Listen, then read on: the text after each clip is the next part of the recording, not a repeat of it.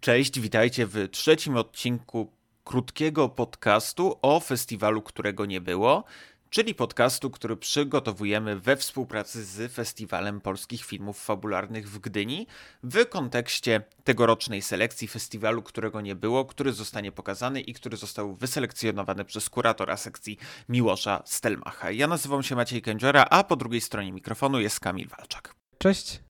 Dziś kontynuujemy przegląd tegorocznej selekcji. W poprzednim odcinku omawialiśmy pierwsze cztery filmy. Pierwsze, jeśli chodzi o selekcję pod względem i w układzie alfabetycznym. Teraz kolejne cztery filmy w dzisiejszym odcinku. Na początku je szybko zreferuję, a później przejdziemy od razu y, do omówienia konkretnych produkcji. W dzisiejszym odcinku nieciekawa historia Wojciecha Jerzego Hasa, prognoza pogoda Antoniego Krause, odwet Tomasza Zygadły, a także Wilczyca Marka Piestraka. Zacznijmy znów alfabetycznie od nieciekawej historii, czyli od adaptacji Czechowa w wykonaniu Wojciecha Jerzego Hasa. Jest to film Powrót e, Wojciecha Jerzego Hasa, który mniej więcej w tym czasie objął szefostwo w zespole filmowym Rondo i wykorzystał tę okazję, żeby wrócić do reżyserii. Nie reżyserował przez około 10 lat, e, no przede wszystkim ze względu na zakaz, który został na niego nałożony w związku z sprawami, które działy się wokół filmu Sanatorium pod klepsydrą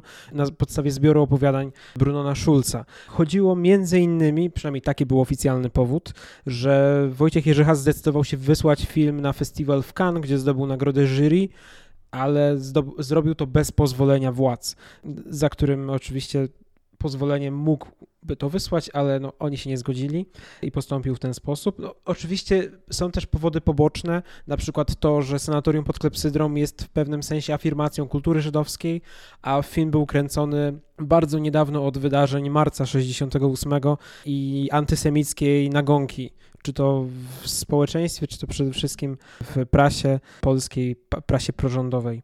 E, więc te i parę innych e, jeszcze rzeczy, które znajdują się w tym filmie, złożyły się na to, że Wojciech Jerzy Has został, dostał taki zakaz właściwie i wrócił dopiero po tych 10 latach i wrócił w trochę innym stylu, dlatego że te filmy, które on zrobił w zespole filmowym Rondo, one trochę odbiegają od tego, co robił zwykle. Chyba trochę się też rozminął z widownią, jeśli chodzi o recepcję tych filmów. Przynajmniej tak twierdzi Tadeusz Lubelski, który no, wyróżnia te cztery filmy jakiego, jako późnego hasa i jako trochę gorzej przyjęte. Wśród nich jest nie tylko nieciekawa historia, ale też pismak, osobisty pamiętnik grzesznika przez niego samego spisany, czy niezwykła podróż Baltazara Kobera.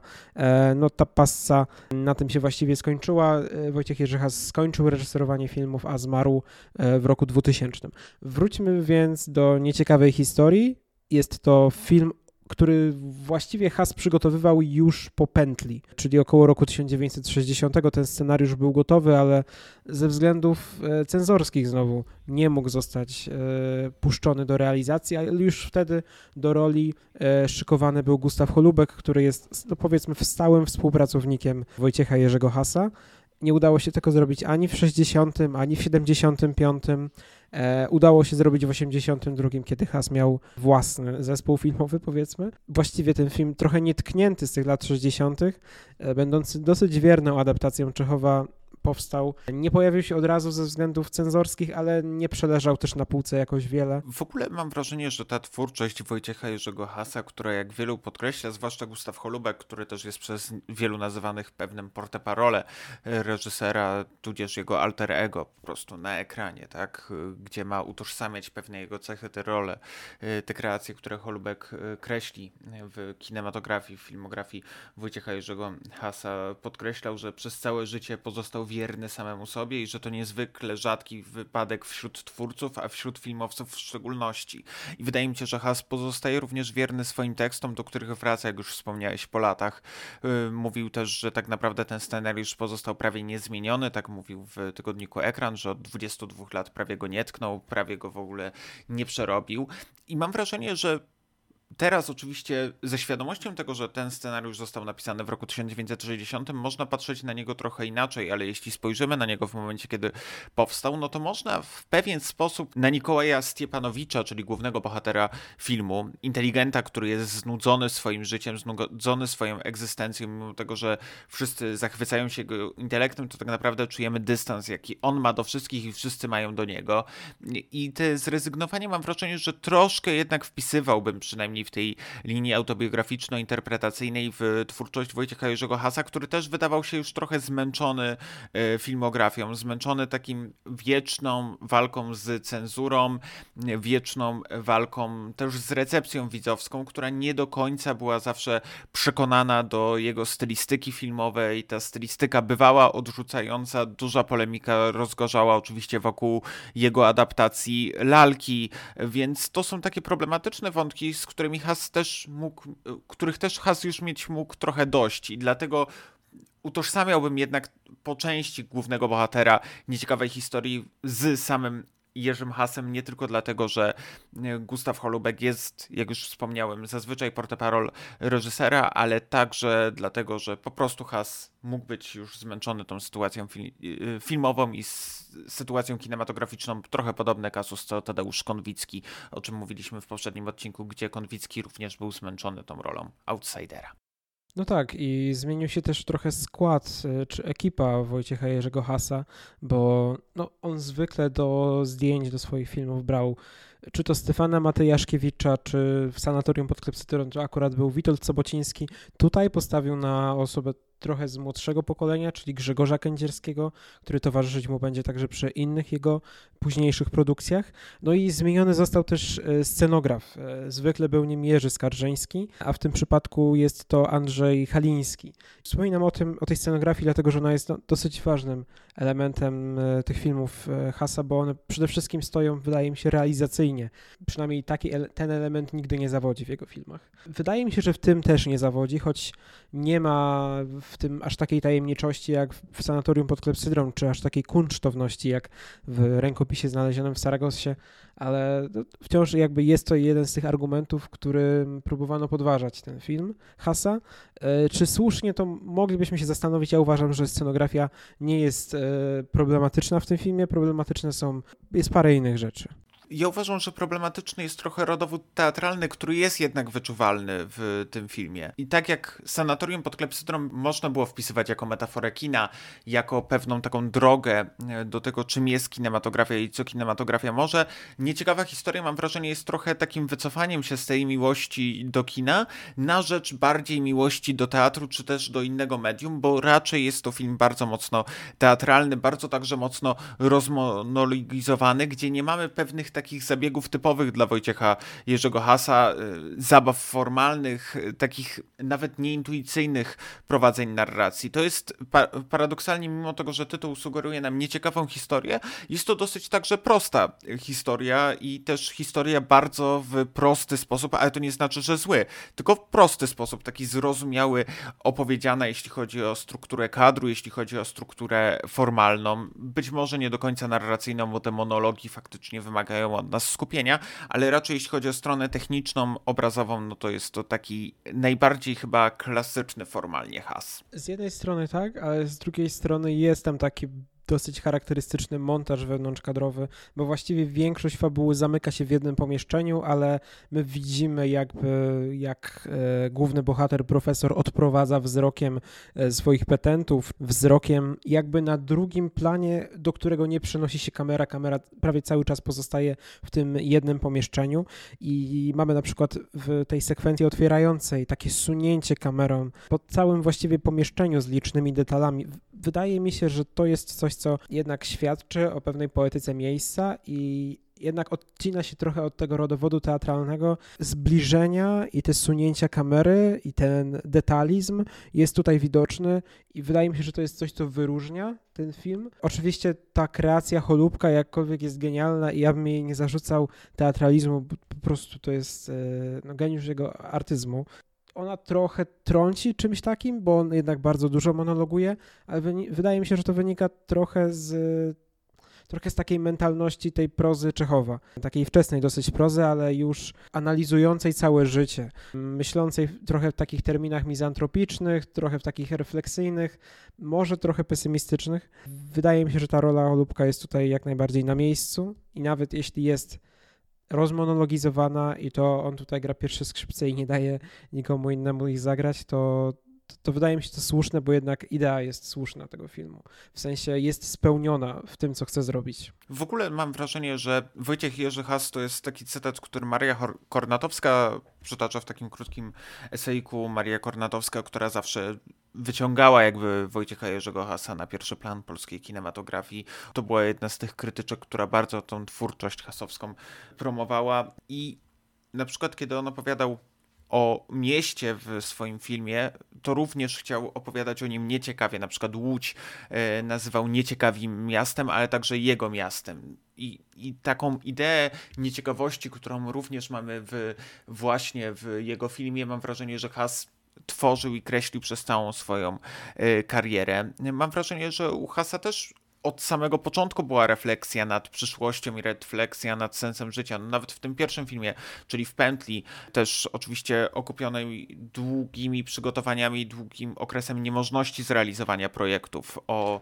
niebyłej historii projektów Hasa odsyłamy do książki Piotra Śmiałkowskiego, o której wspomnieliśmy w pierwszym odcinku i którą także umieścimy w wypisie bibliograficznym, ale faktycznie Has długo próbował, więc mam wrażenie, że już w pierwszym filmie miał taki dystans do świata w kontekście tego, co nastąpi w przyszłości twórczości, jak jest los człowieczy i mam wrażenie, że to pozostaje obecne w całej jego twórczości, także w nieciekawej historii. Wydaje mi się też ciekawe to, jak ten film rzeczywiście bawi się tą nieciekawą historią, to znaczy rzeczywiście y, taka akcja, fabuła, jakieś konkretne wydarzenia w tym filmie są dosyć mało znaczące. Pojawia się na przykład wątek dosyć możnego pana, który stara się o serce jej córki profesora. E, to rolę gra Janusz Gajos, moim zdaniem to jest dobra rola Janusza Gajosa e, z tych wcześniejszych. I ten wątek zostaje podjęty i nawet zostaje rozwinięty, ale ten wątek zupełnie nie ma zakończenia, co świetnie pokazuje końcówka. I to jest tylko jeden z tych przykładów wątków, które są rzucone w nieciekawej historii, które proszą się o podjęcie, ale jednak zostają urwane, bo najważniejszym e, wątkiem okazuje się ta autorefleksja profesora i jego relacja z graną przez Hanną Mikuć Katią, co do której on chyba jako jedyny ma jeszcze jakieś nadzieje, ona jest niespełnioną aktorką i trochę widzi ją w sobie, to znaczy on czuje się zupełnie niespełniony mimo tego całego splendoru, którego otacza. Ona jest niespełniona i on to widzi w taki bardziej materialny sposób. I to jest ten główny wątek, na którym skupia się Has, który zupełnie nie ma nic wspólnego z tymi wydarzeniami, które dzieją się powiedzmy za oknem wtedy, to znaczy nie jest on jakoś bardzo wpisany w tę rzeczywistość historyczną lat 80. No, jakby mówiliśmy o tym, że to już było gotowe w latach 60. i były próby w latach 70., więc to jest trochę oderwane od tej rzeczywistości, ale nie wydaje mi się, żeby to umniejszało temu filmowi. Też tempo, które nadał Has temu filmowi, takie trochę trącące może neomodernizmem, to znaczy tam są mega dłużyzny, e, jest e, takie nic nie dzianie się, taka nuda, która wypływa wprost z, z ekranu, no, które sprawiają, że przy, przy dobrym skupieniu i przy dobrym nastawieniu, to ten film ogląda się no, trochę jak taki trans, zwłaszcza z tym monologiem Holubka, z jego potężnym głosem, który no, mówi chociażby taki tekst, jak to mi bardzo zapadło w pamięć. O ile moje nazwisko jest olśniewające, o tyle szary jestem ja sam, a na twarzy mojej pojawia się niekiedy jakiś szczególny wyraz, który musi wywołać posępną myśl. Człowiek ten wkrótce umrze.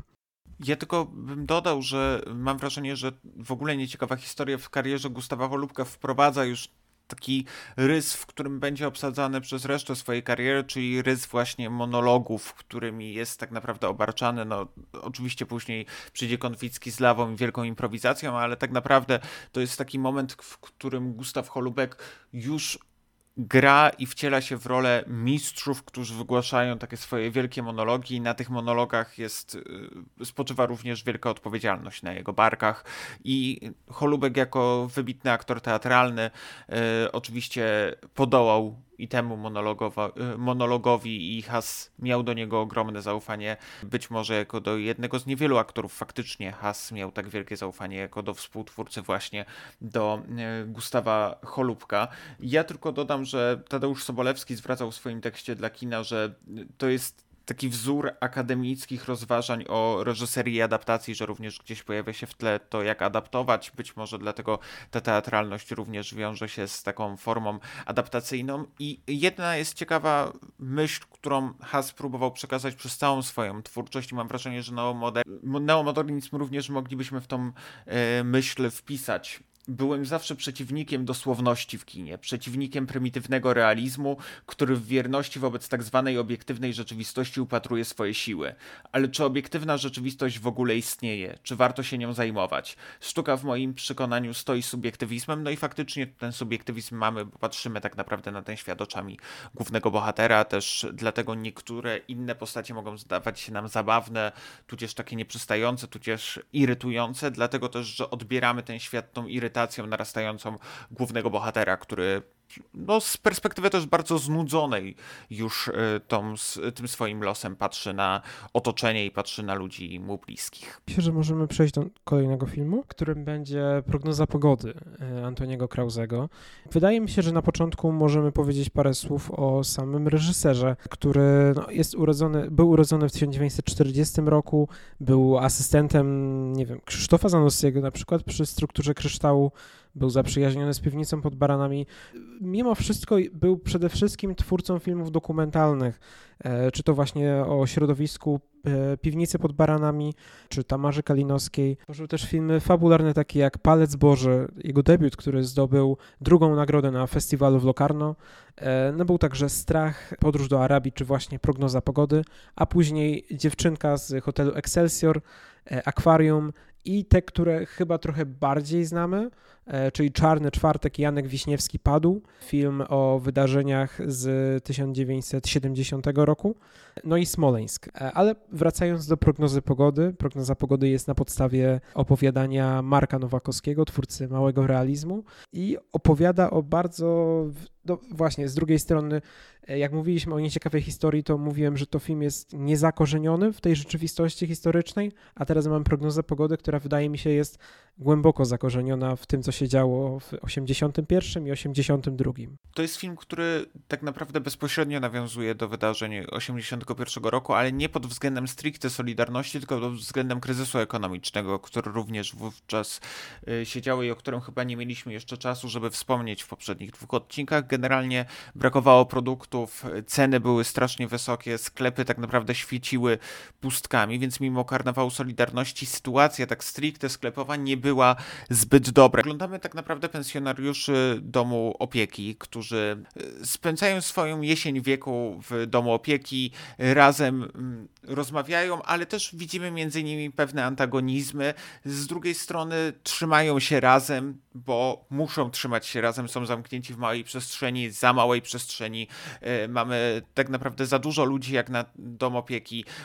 Ten dom opieki nie do końca ogrzewa ich w zimę, bo nie stać go na to, żeby móc okupić węgiel na opał.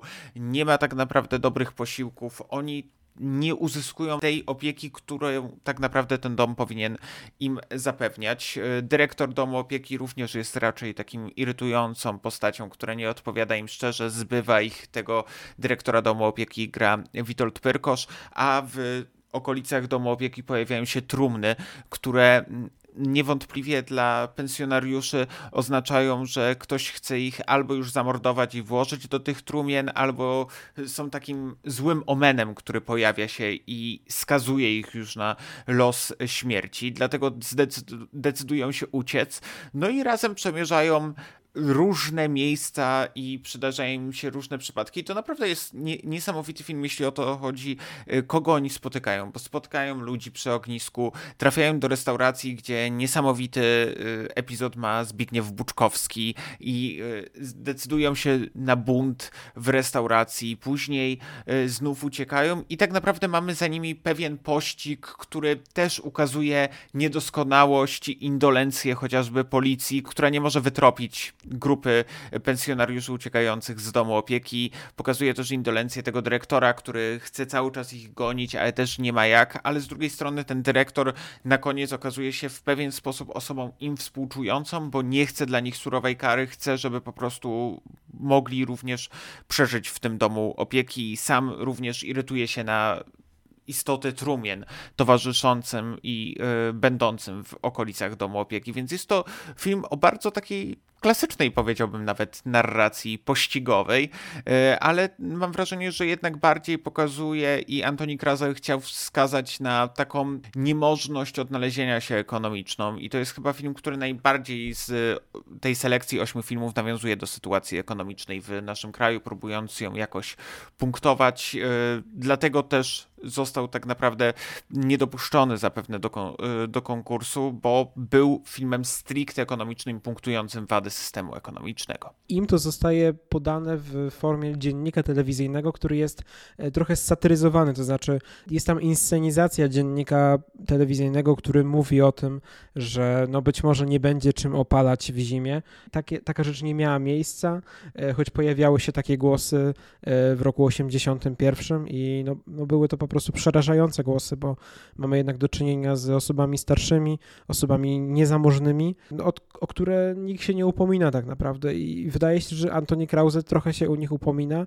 Jest to związane z tą, no jak mówiłem, mały realizm Marka Nowakowskiego, więc trochę z rzeczywistością nieprzedstawioną, ze światem nieprzedstawionym, z tymi grupami społecznymi, których nie jest wcale, nie było wcale tak mało w Polsce, które no, po prostu nie miały swojej reprezentacji, e, ale o której mogli zadbać na przykład artyści e, w taki czy inny sposób.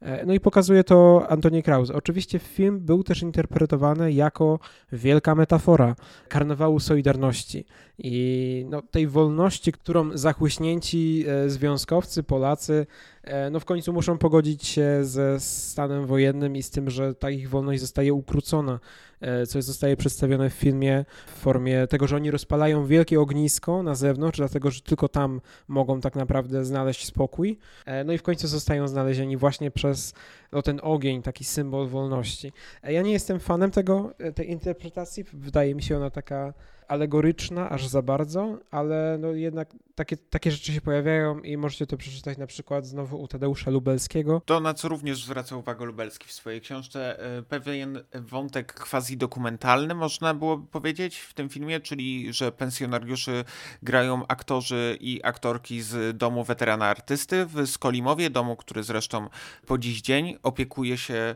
osobami, które są samotne, artystami i artystkami, osobami artystycznymi, którzy po prostu tam przebywają, żeby y, mieć jakieś miejsce, mieć jakąś przestrzeń, żeby się schronić, są tam, mają tam opiekę. Jest to jedna z najważniejszych instytucji, jeśli chodzi o tą opiekę artystyczną, którą artyści mają zagwarantowaną w naszym kraju i warto na nią zwrócić uwagę, warto o, o tym także domu artysty weterana pamiętać. Wracając jednak do prognozy pogody, uważam, że właśnie jest coś w tych y, starszych aktorach i starszych aktorach, którzy grają u Krauzego, takiego bardzo euforycznego, tej prawdziwej radości, tego prawdziwego święta, które jest wyczuwalne.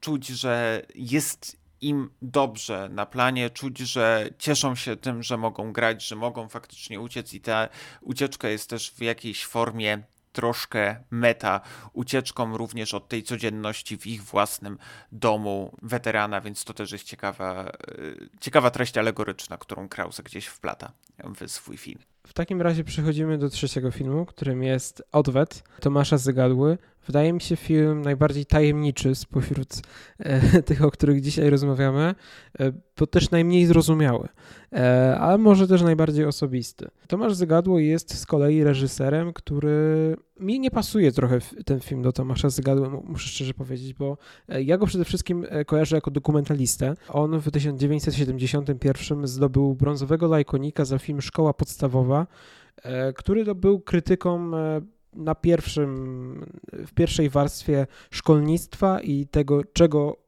są uczone dzieci i jak, jakie postawy są generowane w szkole i jak potem to się przenosi na społeczeństwo. E, no i on oczywiście wypłynął troszkę na tej fali dokumentalnej, co na przykład Marcel Łoziński czy Krzysztof Kieślowski.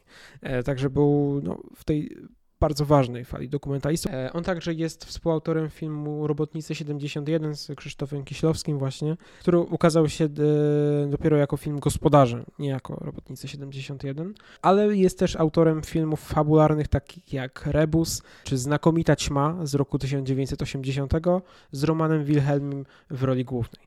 No i tutaj mamy Odwet, film e, na, na poły surrealistyczny, na poły, jak to zostało określone w historiografii filmu polskiego, groteskowy, troszkę na podstawie odwetu, stąd tytuł Aleksandra Błoka, niedokończonego poematu, e, którego akcja działa się m.in. w Warszawie, troszkę na podstawie tego takiego poematu Świdryga, e, poematu, bardziej wiersza, Świdryga i Midryga Bolesława Leśmiana, e, trochę na podstawie sam nie wiem czego. Wydaje mi się, że takich przemyśleń osobistych Tomasza Zagadły. Wydaje mi się, że trochę jak Bogdan Zagroba u, ujął to w swojej recenzji filmu, chodzi o walkę o młodość, y, a właściwie o powrót do młodości. Mamy na początku bardzo groteskowy wstęp, gdzie mamy dosłownie latającego Adama Ferencego na ekranie. Y, to jest ten wątek, który wprowadza nam tak naprawdę to, z czym będziemy mieli do czynienia, czyli z pełną groteską i z pełnym powiedziałbym teraz młodzieżowo tripem, który serwuje nam Tomasz Zygadło. Zresztą od początku wyciągając widza za fraki i atakując go, tak? No bo w pierwszej scenie Tomasz Zygadło jako Tomasz Zygadło wyciąga pewnego bohatera za fraki i decyduje się go uderzyć. Nie wiadomo czemu w ogóle ta scena się pojawia, ale Tomasz Zygadło wypomina y, temu bohaterowi, że nie reaguje, że nie jest wrażliwy, że nie obchodzi go tak naprawdę to, co kręci. Wydaje mi się, że ten mm, statement, który Tomasz Zygadło czyni w pierwszej scenie, naznacza całą resztę tego filmu, y, pokazując, że tak naprawdę Tomasz Zygadło chce chce do nas przemówić, chce do nas przemówić w sposób groteskowy, chce do nas przemówić w sposób inny, chce, żebyśmy go zrozumieli, wysłuchali jego strumienia świadomości. Później mamy wątek Świdrygi i Midrygi, czyli Witolda Wysockiego i Adama Ferencego, którzy latają. W pewien sposób mogą nas już odrzucić, ale jak zauważa Bogdan Zagroba, nikt nie wyszedł z koszalińskich spotkań młodzi film, tylko publiczność bardzo żywiołowa e, reagowała i faktycznie jeśli przetrzyma się ten wątek i później pojawia się pierwsze spotkanie Romana Wilhelmiego z Leonem Niemczykiem, którzy w bardzo, powiedziałbym jednak mimo wszystko, niekulturalny sposób witają siebie nawzajem yy, i zaczynają ze sobą rozmawiać w taki bardzo dziwny sposób.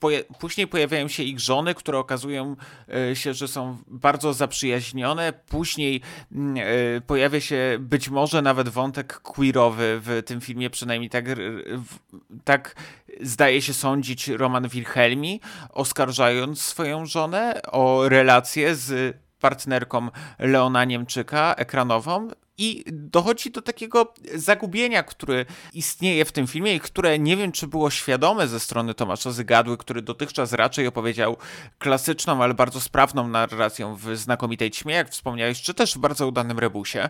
Raczej dochodzimy do takiego pewnego chaosu, który niestety nie wiem, czy jest kontrolowany, czy też nie. Jest na pewno i to niewątpliwie strumieniem świadomości, ale być może to się wpisuje w poemat, który też nie jest do końca zazwyczaj zrozumiały, a należy dać się się porwać meandrom słów i poezji. Tak samo w przypadku filmu Tomasza Zagadły być może należy dać się porwać temu, jak już wspomniałem, tripowi, który nam serwuje reżyser. To, co przedstawia Zagadło, nie jest zbyt zrozumiałe i też to nie jest tak, że ten film jest jakiś bardzo skomplikowany i ciężko tutaj połączyć te puzzle, które układa Zygadło i że to jest film aż tak surrealistyczny. Większy jest problem, wydaje mi się, z łączliwością scen i z połączeniem niektórych wątków, ale no okazuje się, że z jednej, że z jednej strony Świdryga i Midryga, a z drugiej Midroń i Świdrycki, no to są pewne kontynuacje tych samych postaci, które reflektują na to, co potrafiły robić w młodości, a jak wygląda ich życie teraz. No bo tak naprawdę postacie Wilhelmiego i Niemczyka no rozprawiają, jak zauważyłeś, trochę wulgarny sposób. W tym filmie pojawia się tak jako dziwna ilość wulgaryzmów, które są moim zdaniem zupełnie nieusprawiedliwione. A ja nie jestem jakiś bardzo pruderyjny, jeśli o to chodzi, ale nie wiem, ten film jest dziwnie wulgarny, rzeczywiście. Oni często do siebie przeklinają, mówią w taki niekulturalny sposób. I oni reflektują na to swoje życie i mówią, jak to tak naprawdę je stracili, bo no, zaprzedali się. Troszkę nie wiadomo czemu, ale no, możemy się domyśleć, że chodzi o jakieś układy, układziki. Też te wątki queerowe, ja z kolei kojarzyłem je jako relacje właśnie Świdryckiego i Midronia. To znaczy tych dwóch inżynierów, którzy mówią do siebie w taki dziwny sposób. Właśnie z jednej strony witają się w taki wulgarny sposób, z drugiej strony żegnają się na dobranoc, mówiąc dobranoc, słodki książę. Relacja taka trochę mm, niedokończona, źle nawet rozpisana. To znaczy ona do końca nie jest zrozumiała i ja nie wiem, czy ja powinienem to interpretować w ten sposób, czy mam wystarczająco dużo tropów, żeby tak robić. Też te ich żony w końcu okazuje się, że zostawiają ich, więc pojawia się jakiś być może kryzys męskości z ich strony.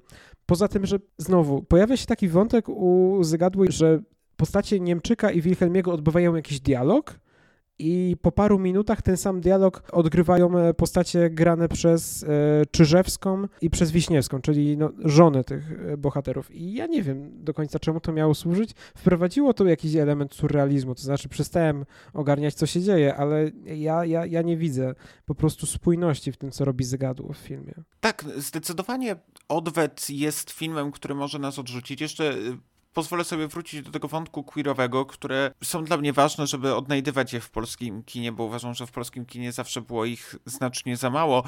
I niestety ten film y, być może ma te wątki queerowe, ale jeśli już, to raczej z takim nastawieniem antyqueerowym, przynajmniej wyrażanym przez postać Romana Wilhelmiego, który cały czas atakuje jakby dwie żony, które spędzają ze sobą czas, tak?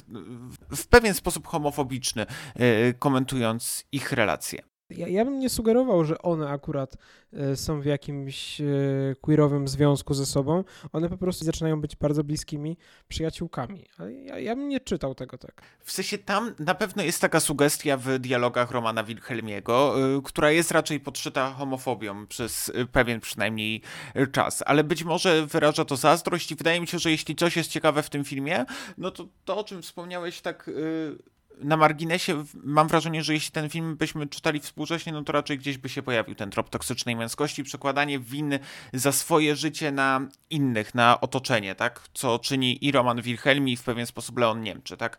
Że, że to, że im nie wyszło, to jest wina innych, tego, że świat był zwrócony przeciw nim. I mam wrażenie, że to się gdzieś tu bardzo mocno wybrzmiewa w tym filmie. Jest taki cudowny fragment z, re z recenzji y, Andrzeja Tadeusza Kijowskiego dla kina, który pisze Zygadło chciał niewątpliwie nakręcić film symboliczny, wizjonerski, wyrażający coś, co wszyscy czujemy, a czego nie umiemy nazwać słowami. Autor Rebusa i Ćmy chciał pewnie przy okazji wywinąć się krytykom, uciec z szufladki, do której chciano go zapakować. Rozumiem te intencje, ale nie jestem w stanie docenić realizacji. Gdyby był to pierwszy film reżysera, pomyślałbym, że mamy do czynienia z wygórowanymi ambicjami połączonymi zresztą z dużym talentem. Doradzałbym wówczas autorowi, by był bardziej skromny. Gdyby był to jego drugi film, sądziłbym, że po sukcesie pierwszego woda sodowa uderzyła artyście do głowy. Ale kiks pod tytułem Odwet zdarzył się zegadle już po nakręceniu dwóch moim zdaniem świetnych filmów fabularnych, które ustawiły go w czołówce e, pewnego pokolenia reżyserów. Monotonia obrazów, niejasność pseudo-barokowych pomysłów, obfitość stereotypów i nachalność symboliki sprawiły, że idee leżące u podstaw pomysłu uległy zaciemnieniu, a wysokie inspiracje zbanalizowaniu. Chciałbym jednak wierzyć, że ten odwet jest ucieczką z gadły w przód. Ucieczką od powielania siebie. Grymasem wobec widza, któremu dano do podziwiania kino, zrobione na odsiepkę, na odkrętkę i znów na odwrotkę. I mam wrażenie, że troszkę Andrzej Tadeusz Kijowski definiuje to, czy czym odwet jest. Y, być może jednak, jeśli szukalibyśmy pozytywów, y, choć niewątpliwie i chyba Kamil się ze mną zgodzi, to najgorszy film, jaki mamy w tegorocznej selekcji. Y, wydaje mi się, że jeśli szukać by pozytywów, to na pewno jest to film najbardziej kampowy, który być może nadaje się obecnie na Midnight Movies, jeśli wyłączymy chęć takiego odbierania go dosłownie, tylko pozwolimy sobie na śmiech, tak? Czyli przejdziemy troszkę ten Rubikon i nie nastawimy się na dzieło w pełni dobre, tylko na dzieło, które jest bardzo zabawne, bo mam wrażenie, że w tej wersji, w tej formule film e, z Romanem Wilhelmem Leonem Niemczykiem sprawdza się świetnie, zwłaszcza ta wulgarność tego filmu wówczas nas y, bawi, bo niewątpliwie y, ich pierwszy dialog zostanie ze mną na bardzo, bardzo długi okres y, i będzie takim dialogiem, do którego będę powracać. Podobnie w ogóle tam jest niesamowicie, bo czasem jest, mamy taką bardzo dużą wulgarność, a później ktoś mówi o imponderabiliach i tam jakość języka w tych strumieniach świadomości jego flex dykcja, tudzież e, zasób słownictwa jest równie zdumiewający, co sama e, tendencja artystyczna Tomasza Zygadły. E, niewątpliwie jednak nie odrzucajcie twórczości Tomasza Zygadły, bo jeśli nie widzieliście, to Ćma i Rebus to zdecydowanie filmy, które warto nadrobić, nie dlatego, że są kampowe, tylko dlatego, że są bardzo udane i bardzo je polecamy, niezależnie od odwetu. To jest trochę taki artystyczny kiks, z którego Zagadło się podniósł, ale nie wrócił, wydaje mi się, na ten poziom, e, który reprezentował wcześniej, na przykład w Ćmie, która jest naprawdę genialna i ma świetną rolę Wilhelmiego. Ja bym powiedział, że jeszcze ten film ratowałoby aktorstwo, ale hmm, e, jednak biorąc pod uwagę, jak to wygląda, to znaczy, że te świetne dialogi e, Wilhelmi wypowiada no, trochę do kamery e, z wyciemnionym tłem, no wygląda to dosyć pozersko i on je wypowiada jeszcze przez parę minut. I są to no jednak trochę banały, to co wypowiada Wilhelmi, to co wypowiada Niemczek. I, I szkoda, bo to jednak to byłyby dobre występy, bo oni są po prostu dobrymi aktorami i super było zobaczyć taki, taki duet na, na ekranie, ale no to nie wychodzi. A, a jeszcze odnośnie tej kampowości, no to jest na przykład taka cudowna scena, e, kiedy Fidrycki i Midroń, inżynierowie dostają takiego powera i widzą, widząc jakby młodsze wersje siebie, czyli Świdryga i Mydryga, którzy są bici przez jakichś chuliganów, zaczynają ich kopać i, i ta sekwencja bójki, kiedy Leon Niemczyk i Roman Wilhelmi zaczynają bić się, to, to, jest, to, to jest ikoniczne po prostu. Oni robią takie fatality, e, jakiego mm, można by pozazdrościć Mortal Kombat i, i za każdym razem patrzą się na siebie z uśmiechem i kiwają głowami i lecą z następnymi, e, aż w końcu zaczynają bić samego Ćwidrygę i Midrygę. Jakie są tutaj koneksje artystyczne, jakie są tutaj aluzje e, literackie, e, do Błoka czy do Leśmiana, no ciężko powiedzieć, bo rzeczywiście to jest trochę wybieranie się z motyką na słońce. Wydaje mi się, że Zagadło nie, nie dojrzał do tego typu wizji, którą chciał przedstawić, a na pewno chciał przedstawić coś bardzo osobistego i to jest po części przykre, że to nie wyszło, ale no, no nie ma się co oszukiwać, że, że to nie wyszło, no bo tak po prostu jest. Tak, ja tylko na marginesie dodam, że to jest niesamowity okres w twórczości Romana Wilhelmiego, bo Roman Wilhelmi e, wówczas yy, niedługo później zagra w prywatnym śledztwie, gdzie zagra motocyklowego mściciela, yy, który decyduje się mordować wszystkich kierowców ciężarówek. Później zagra w Widziadle, czyli w horrorze, który wyszedł na jeden z najbardziej rozeretyzowanych filmów w historii polskiego kina. Więc twórczość Romana Wilhelmiego po Mniejszym Niebie Morgensterna i ćmie zagadły to taka bardzo intrygująca narracja na marginesach kina gatunkowego. A sam Leon Niemczyk pojawia się w aż czterech produkcjach, które omawiamy. E, to znaczy w Forcie 13, w grach i zabawach, o których już mówiliśmy w poprzednim odcinku, teraz w odwecie. No i zaraz ostatni film, czyli Wilczyca. I ogólnie to też jest e, ten moment, kiedy Leon Niemczyk był bardzo, bardzo rozchwytywany. Pojawiał się czy to u Szulkina, no, czy to w Wielkim Szu Chęcińskiego. No, to jest e, topowy e, okres u Niemczyka i on właściwie trwa aż do lat 2000, bo Leon Niemczyk po prostu w pewnym momencie zaczął być bardzo rozchwytywany i wydaje mi się, że to trwało właśnie mniej więcej do zakończenia jego kariery i jego odejścia.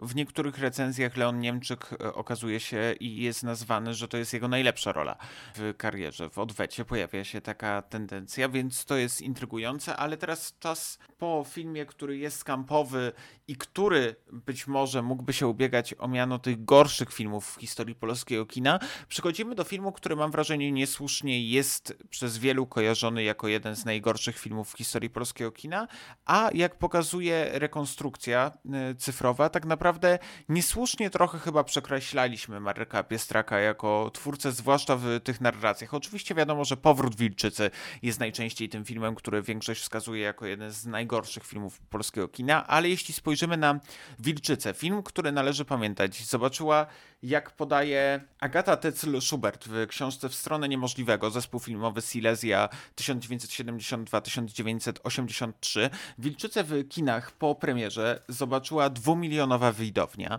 E, Wilczyca była sprzedana do wielu krajów świata i była tam pokazywana. Ludzie chodzili z wielką chęcią na horror Marka Piestraka. Marka Piestraka, który zaczął tworzyć e, z jednej strony filmy fabularne, adaptacje Lema, mój ukochany test pilota Pirksa, który uważam za wspaniały film. Stworzył też spektakl telewizyjny Śledztwo. Warto też y, wspomnieć o filmach dokumentalnych, które kręcił, bo poszedł w Himalaje i tam zaczął kręcić dokumenty o Himalajistach. Więc twórczość Marka Piestraka, który zresztą z dumą podkreślał, że tworzy kino, popula y, kino popularne, jest pewnym ewenementem w historii polskiego kina. Oczywiście nie jest ewenementem i nie jest pierwszym polskim horrorem. Był już Lokis y, Janusza Majewskiego, ale niewątpliwie Marek Piestrak jako jeden z niewielu twórców obok być może Juliusza Machulskiego, który wtedy święci sukcesy e, swoim debiutanckim Wabank, jak z dumą podkreślał, że chce tworzyć kino rozrywkowe i chce tworzyć kino popularne. Z tego też wychodzi Wilczyca, czyli horror, e, opowieść o tytułowej Wilczycy, czyli e, kobiecie, która powraca z zaświatów, by prześladować swojego byłego męża. W tle pojawia się wojna, w tle pojawia się konieczność ucieczki, w tle pojawia się też niemożność przebicia kołkiem serca. I to wszystko Marek Piestrak zamyka w pięknym kadrach, które są bardzo malownicze, które mają bardzo przeszarżowaną rolę, ale świadomie przeszarżowaną rolę Iwony Bielskiej i wszystko tak naprawdę krzyczy do nas kinem popularnym, krzyczy do nas tym mitem y, romantyzmu, folklorem i jest po prostu to doświadczenie niesamowite. Podkreślam jeszcze bardziej, że doświadczenie niesamowite po e, rekonstrukcji cyfrowej. W tej wersji będziecie mogli ten film zobaczyć na festiwalu w Gdyni, tym bardziej warto. Ja tylko dodam, jak Marek Piestrek znalazł się w zespole filmowym Silesia. Silesia, która właśnie chciała tworzyć kino rozrywkowe, popularne, która chciała tworzyć kino na marginesach tych popularnych nurtów. Taki był cel Kazimierza e, Kuca, Kuc chciał tam też stworzyć swój własny western, który miał nazywać się Różowy Horyzont. Ten film nigdy nie powstał. W każdym razie e, Marek Piestrak został e, zaproszony do e, zespołu filmowego Silesia przez Ernesta Bryla, po tym jak rozpadł się zespół filmowy Pryzmat. I pierwsze spotkanie właśnie odbyło się wokół książki Jerzego Gierłatowskiego, na podstawie którego powstał, na podstawie którego powstała Wilczyca. Gierłatowski napisał także scenariusz Wadera. Wadera, czyli Politewsku Wilczyca, jak y, brzmiał tytuł jednego z reportażów z planu, y, który ukazał się w filmie. Y, Piestrak musiał podjąć tylko jedną decyzję o zmianie pierwotnego scenariusza. Nie mogli się pojawić kozacy w scenariuszu, dlatego że byli utożsamiani z Rosją. Zakazała tego partia, zakazała tego cenzura. Musieli to zmienić na wiosnę ludów i na Austriaków. Taka była decyzja, którą Marek Piestrak musiał podjąć, ale jako, że nie chodziło o politykę, nie chodziło o historyczną prawdę, tylko chodziło o wilczycę, y, Markowi Piestrakowi to nie przeszkadzało i tako i powstał najpopularniejszy film swojego sezonu. Przypominam, dwumilionowa widownia, często o tym zapominamy. Mówimy o filmie, który jest skąpany w, tym, e, w tej romantycznej grozie. On się rzeczywiście dzieje w takim czasie około powstaniowym.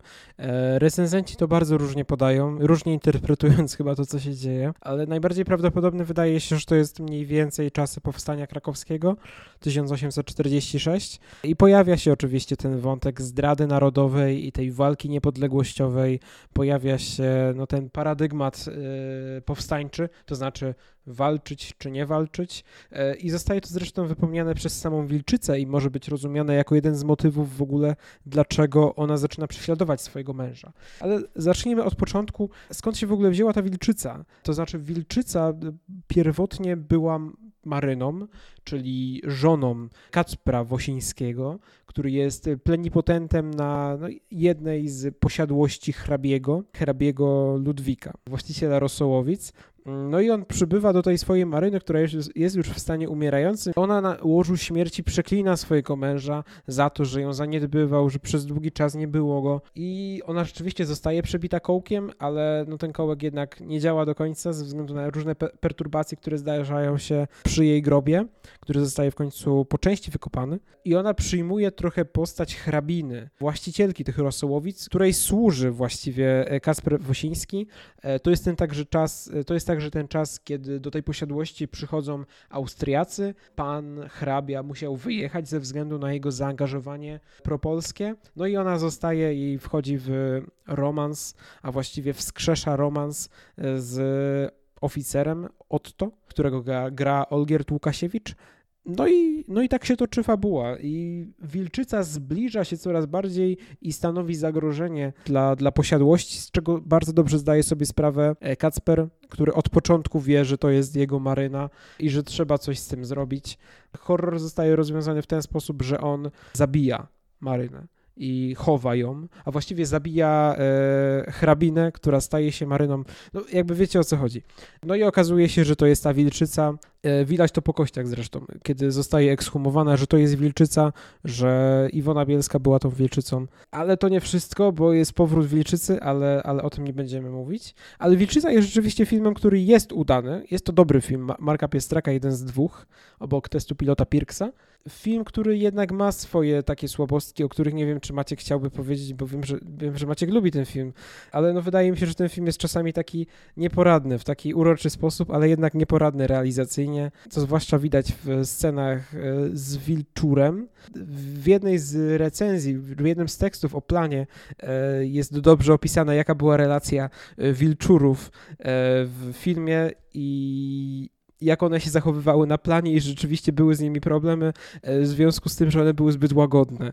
I wydaje mi się, że widać brak tej chemii między, e, między bohaterami a wilkami i te sceny były ewidentnie kręcone osobno. Trochę mi to nie pasuje, ale to jest jedna z wielu rzeczy. Już ci oddaję głos. Ja tylko powiem, że oczywiście Wilczyca ma swoje wady, ale uważam, że jeśli chodzi o taki kasus kina, które zwłaszcza w PRL-u było bardzo niedoceniane, czyli kina popularnego, które lubimy przekreślać, to jest naprawdę udane kino popularne które uważam, że nie ma się czego wstydzić, zwłaszcza z perspektywy czasu, zwłaszcza po odnowieniu cyfrowym, zwłaszcza po tym, jak obecnie wygląda. I to jest film absolutnie oglądalny, który uważam, że jest też takim ciekawym zjawiskiem tego, jak w ogóle mit, do którego powracamy, tak w ogóle obecnie teraz jest tendencja chociażby wypiór Grzegorza Uzdańskiego, czyli książka, która nawiązuje w pewien sposób do romantycznej tradycji, nawiązywanie do folklorów. Tam w wypiorze jest y, oczywiście postać wypiora, którym jest Adam Mickiewicz na marginesach, który przeżył, bo został wampirem w tej książce,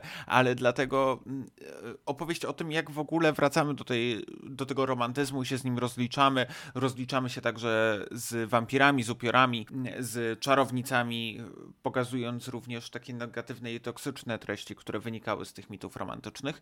I wydaje mi się, że kiedy wracamy do tych treści, to warto wrócić również do Wilczycy. A propos realizacyjnych problemów, e, Marek Piestrak opowiadał o różnych problemach, które przydarzały się na planie.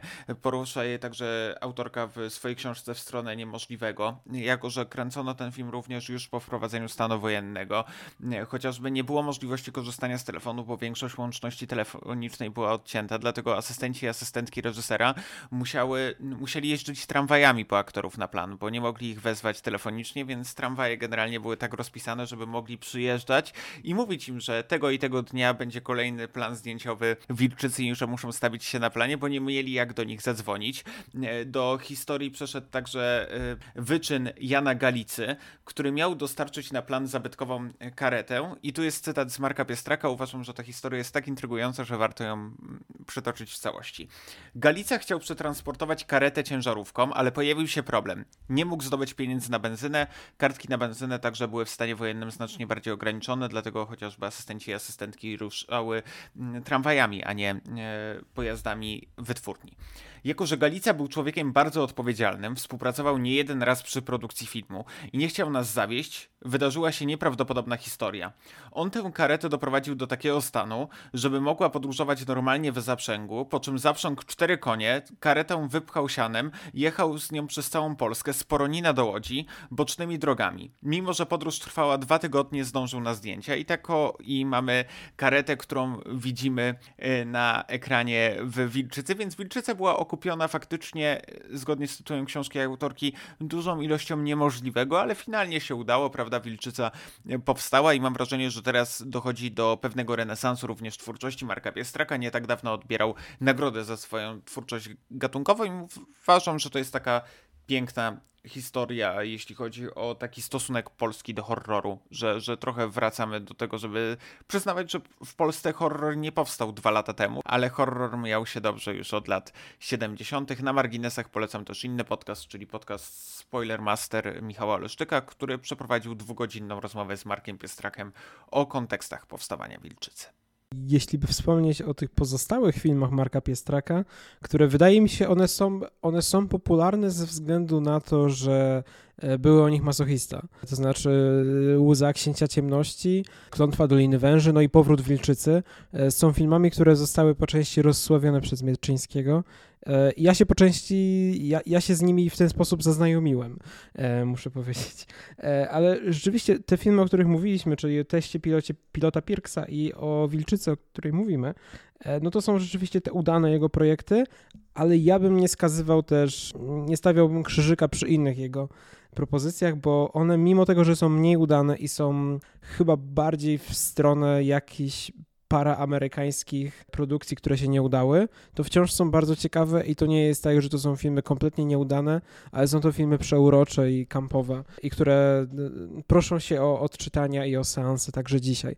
E, także jak najbardziej zgadzam się z tym, że Marek Piestrak jest tym twórcą kina gatunkowego, który się tego nie wstydzi kina popularnego, który się tego nie wstydzi, e, ale który wie, jak to podkreśla w wywiadach, że to jednak trzeba łączyć z pomysłem jakiegoś kina artystycznego i wydaje mi się, że on on skutecznie łączy te dwie konwencje, przynajmniej w tych dwóch filmach. Jest to udany film, jest to film, który dobrze się ogląda, który świetnie wygląda po rekonstrukcji cyfrowej. Możecie go też zobaczyć na platformie 35 mm, e, jeśli nie będziecie w Gdyni. I możemy zakończyć dzisiejszy odcinek. W kolejnym porozmawiamy z Tomaszem Kolankiewiczem, skąd wziął się pomysł na festiwal, którego nie było, jak wyglądał proces doboru selekcji, a pod koniec, e, w ramach zakończenia naszego czteroodcinkowego cyklu, wręczymy nagrody. Jako, że to festiwal, to i nagrody muszą być. W krótkim formacie wręczymy to, co uważamy, że najlepsze w selekcji Miłosza Stelmacha, którą będziecie mogli obejrzeć już niedługo na festiwalu w Gdyni. Ja nazywam się Maciej Kęciora, po drugiej stronie mikrofonu był Kamil Walczak. Cześć. Do usłyszenia w ostatnim odcinku krótkiego podcastu o festiwalu, którego nie było.